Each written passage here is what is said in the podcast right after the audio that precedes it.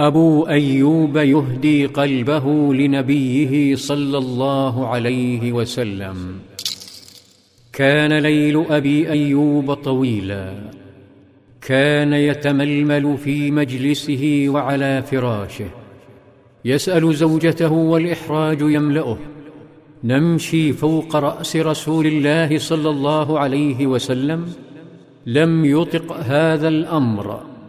لذلك جمع متاعه وأثاثه في زاوية من علو البيت وسكنها هو وزوجته خشية أن يمشوا فوق رأس نبيه.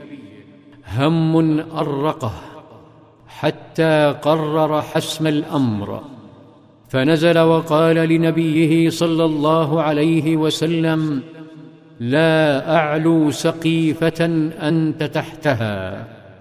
فصعد صلى الله عليه وسلم في العلو ونزل أبو أيوب في السفل. لم يقف حب أبي أيوب واحترامه وكرمه عند هذا الحد بل كان يصنع له الطعام. فإذا عاد الطبق سأل حامل الطبق عن موضع أصابعه صلى الله عليه وسلم ليتتبعها أو يشرب من المكان الذي شرب منه.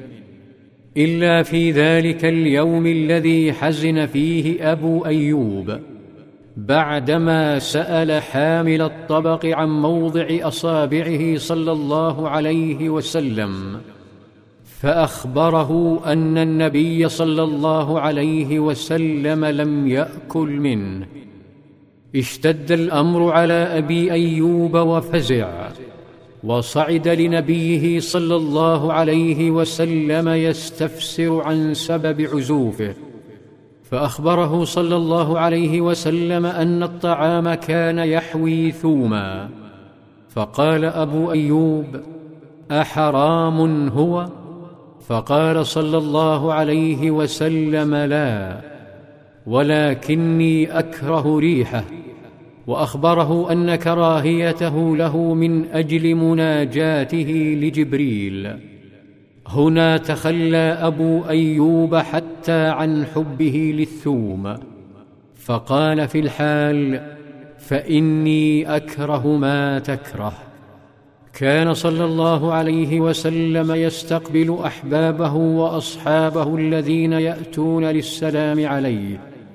وفي أحد الأيام وفي إحدى مزارع اليهود كان ذلك العبد الأبيض الذي لكمه سيده اليهودي عند قدوم النبي صلى الله عليه وسلم إلى قباء يجمع بعض الطعام. استغل غياب سيده أو نومه.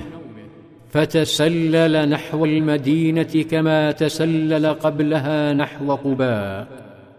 ولما لامست قدماه المتعبتان طرقات المدينة سأل أهلها عن مكان إقامة نبي الله فأخبروه أنه في بيت أبي أيوب في حي بني النجار. سأل عن بيت أبي أيوب فدلوه عليه فتوجه إليه. ولما وصل طرق الباب واستأذن فأذن له بالدخول. فصعد الدرج. ولما رأى النبي صلى الله عليه وسلم حياه وجلس بين يديه ووضع الطعام أمامه وقال هذا شيء كان لي وأحببت أن أكرمك. وهو هدية أهديها لك أكرمك بها. فإني رأيتك لا تأكل الصدقة. التفت صلى الله عليه وسلم إلى أصحابه وأمرهم بالأكل فأكلوا.